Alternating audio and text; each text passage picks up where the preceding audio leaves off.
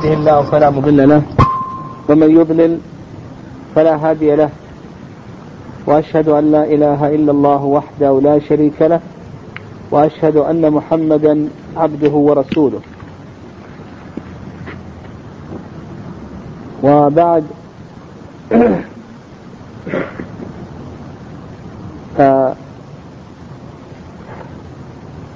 نحن أيها الأحبة في إدبار عام وإقبال عام آخر.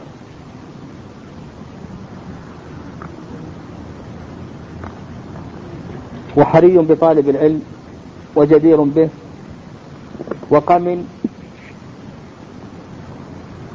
أن ينظر إلى عامه السابق وما أودعه من العمل الصالح.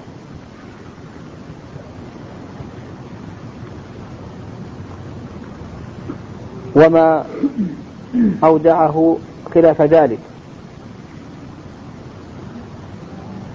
وإن وجد خيرا يحمد الله عز وجل وإن وجد خلاف ذلك فعليه أن يستعتب. هكذا ينبغي لطالب العلم لأن العمل إذا لم يقترن بالعلم لم يكن العلم مثمرا مفيدا. وإنما يكون على خلاف ذلك. فينبغي لطالب العلم ليس في أمور الواجبات والمحرمات فهذه واجبة على الجميع حتى العوام. لكن في أمور الشبهات يجب على طالب العلم أن يتجنب الشبهات وأن يكون قدوة لغيره. ولهذا ألف السلف رحمهم الله في الورع. والورع كما ذكر ابن القيم رحمه الله أيضا قبله الشيخ الإسلام لما فرقوا بين الورع والزهد. فقالوا بأن الورع هو ترك ما يخشى ضرره في الآخرة. وأما الزهد فهو ترك ما لا يرجى نفعه في الآخرة. فالورع أن تترك ما تخشى أن يضرك في الآخرة. وقال بعض العلماء عند قول الله عز وجل يا أيها الذين آمنوا اتقوا الله حق تقاته. قال حق التقوى هو الورع. وفي الصحيحين أن النبي صلى الله عليه وسلم وجد تمرة ملقاة على الأرض.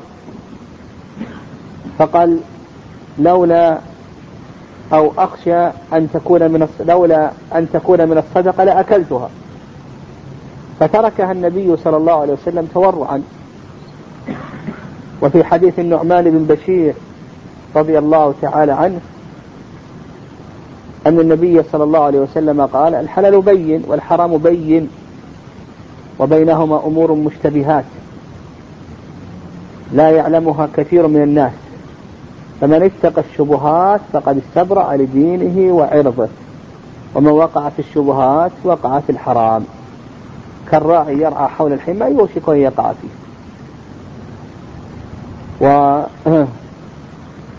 وأثار السلف رحمهم الله في الورع كثيرة جدا. أذكر من ذلك أبو بكر رضي الله تعالى عنه لما سقاه غلامه شربة لبن فأدخل أبو بكر رضي الله تعالى عنه. يده في فمه وقاء كل ما في بطنه.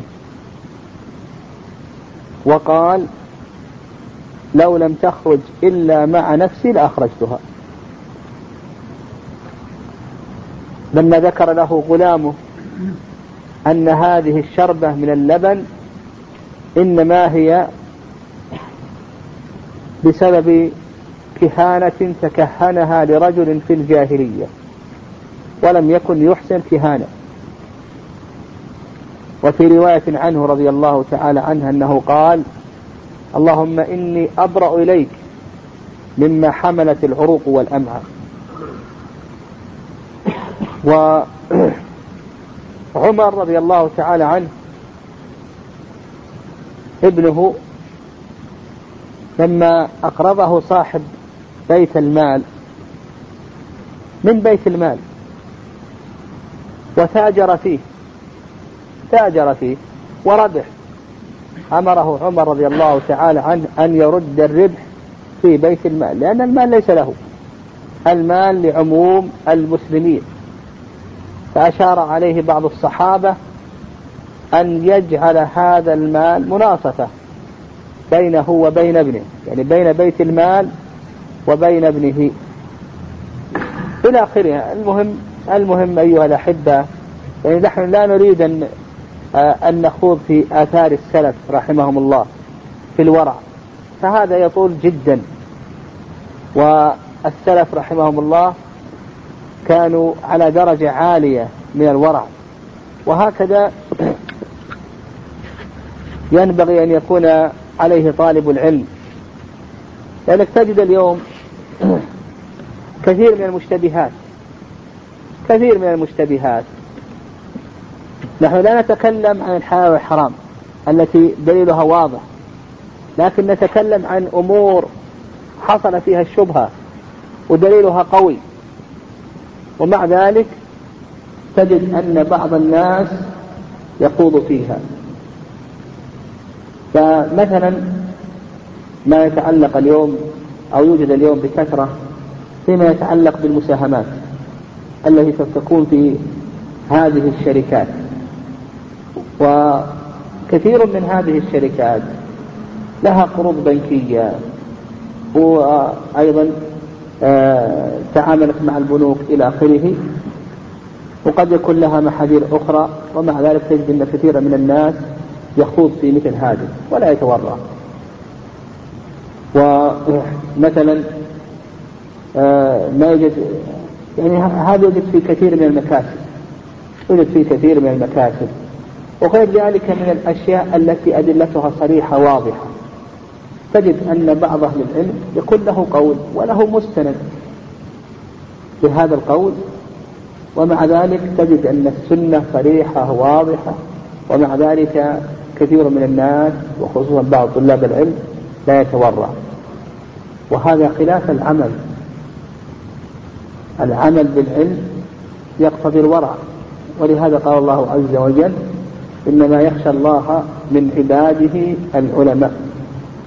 فالعلماء العالمون بكتاب الله وسنة رسوله صلى الله عليه وسلم هم الذين يخشون الله عز وجل ويتقونه حق تقاته.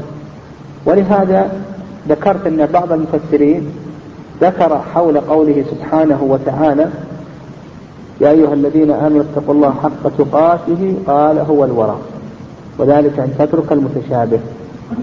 فإذا كان الإنسان تبينت له السنة الصحيحة أو تكافأت عنده الأدلة فإن مقتضى الورع أن يتجنب ذلك. وقصه طالب العلم لا ينبغي له أن يخوض فيما يخوض فيه عامة الناس. و أضرب أيضا من الأمثلة لذلك.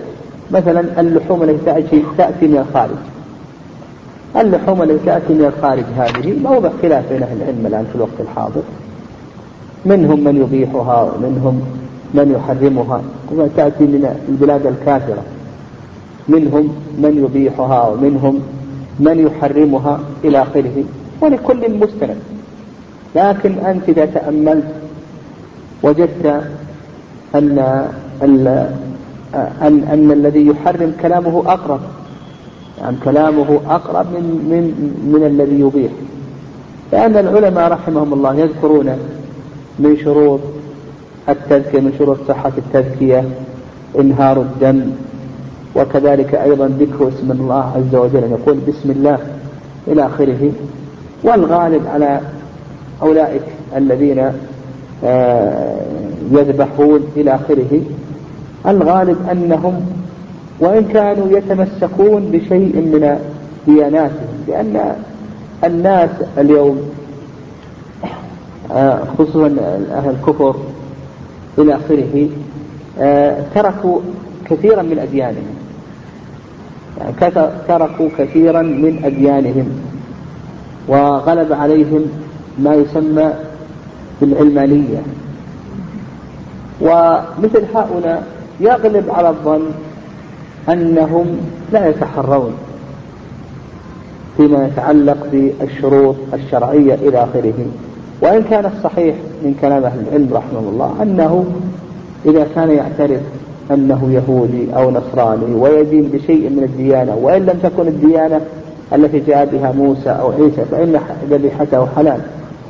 وأيضا يباح نكاحه لكن تبقى الأدلة تبقى للشروط الأخرى تبقى الشروط الأخرى فيما يتعلق بالتسمية وفيما يتعلق بإنهار الدم إلى آخره مما يقيم الشبهة التي ينبغي لطالب العلم أن يكون عنده ورع في ترك مثل هذه الأشياء. فينبغي لطالب العلم أن يربي نفسه على ذلك. وأن ينظر إلى الشبهات إذا تكافأت الأدلة أو آه، كان آه، الدليل الذي يمنع أو الذي يوجب دليل صريح صحيح من السنة إلى آخره فإن مقتضى الورع أن يحتاط المسلم بدينه وكما ذكرت خصوصا طالب العلم. طالب العلم لأن هذا هو مقتضى الخشية لله عز وجل. كذلك أيضا أيها الأحبة وصية ثانية وهي ما يتعلق بالسنن والتطوعات. أيضا ينبغي لطالب العلم أن يتميز عن غيره يتميز عن غيره بقراءة الورد من القرآن آه، بالمحافظة على السنن بالمحافظة على الوتر بالمحافظة على شيء من قيام الليل بحسن الخلق بالمحافظة على واجبات الآخرين كبئر الوالدين وصلة الرحم وإفاة الناس وتعليمهم والحلم والعفو والعفو إلى آخره. ينبغي لطالب العلم أن أن يفيده علمه وإلا ما الفائدة يكون الإنسان آه، يأخذ العلم ولا يستفيد منه ولا يؤثر في سلوكياته كونه يعلم الحلال والحرام إلى آخره. وما يتعلق بأخلاقه وسلوكياته إلى آخره هذا لا يؤثر فيه. هذا آه، ليس شيئا طيبا. وأنت إذا تأملت أخلاق السلف وأخلاق قبل ذلك آه، الرسول عليه الصلاة والسلام تجد آه، أنهم يضربون أروع المثل في المبادرة إلى التطبيق والعمل والصبر والحلم وغير ذلك. فينبغي لطالب العلم أن يعنى بالتميز يكون متميزا عن غيره. متميز في أخلاقه في سلوكياته في عبادته في آه، صبره في حلمه في عفوه إلى آخره في أداء حقوق الآخرين في حفظ اللسان لا يخوض مع القائضين آه، لا يخلط مع المخلطين وكما قال ابن مسعود رضي الله تعالى عنه ينبغي لقارئ القرآن أن يعرف بليله إذا الناس ينامون وبنهاره إذا الناس يفطرون وبصمت إذا الناس يخلطون ينبغي أن يكون متميزا عن غيره من الناس. هذا ما أردت أن أوصي به نفسي وإخواني في بداية هذا